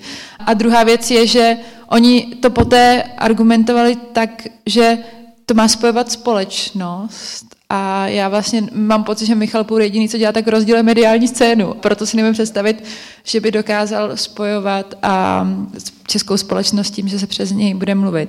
A zároveň ten argument toho, že nevěděl, že prezident vstupuje do mediální diskuze, je teda hodně naivní, protože prezident čehokoliv se dotkne, tak do toho vstupuje a vyjadřuje nějaký svůj názor. Takže já si tady myslím, že bohu dík ta česká mediální scéna má takovou reakci, ačkoliv se to třeba jejím čtenářům nelíbí, že kdokoliv je v té funkci, tak většina těch novinářů automaticky přepne na ten mod, jsme kritičtí a prostě tak budeme přistupovat prezidentovi, ať už tam sedí kdokoliv. A mimochodem na Slovensku vlastně myslím si, že média se hrála úplně zásadní roli, že skončil nějakou chvíli Fico, ale pochopitelně, když vznikla nová vláda, byť demokratická, tak plnili tu kritickou roli znova. To znamená, kladli nepříjemné otázky, psali o aférách, chybách, to je prostě podstata, podstata médií. Já jenom tady chci vyzvednout jeden vtip, který se toho týká. Říkal to náš novinářský kolega Filip Titlbach ve svém podcastu, že to byla pur choice, uh, tak uh, jenom, že mi to přijde uh, vážně super a uh, že jsem nic lepšího na to neslyšela. Tak tím bychom ukončili dnešní podcast. Děkujeme moc, že jste dorazili, děkujeme těm, co poslouchají v podcastech, že nás poslouchají a já bych chtěla poděkovat Milanu Šimečkovi i Eriku Taberimu. Děkuji za pozvání.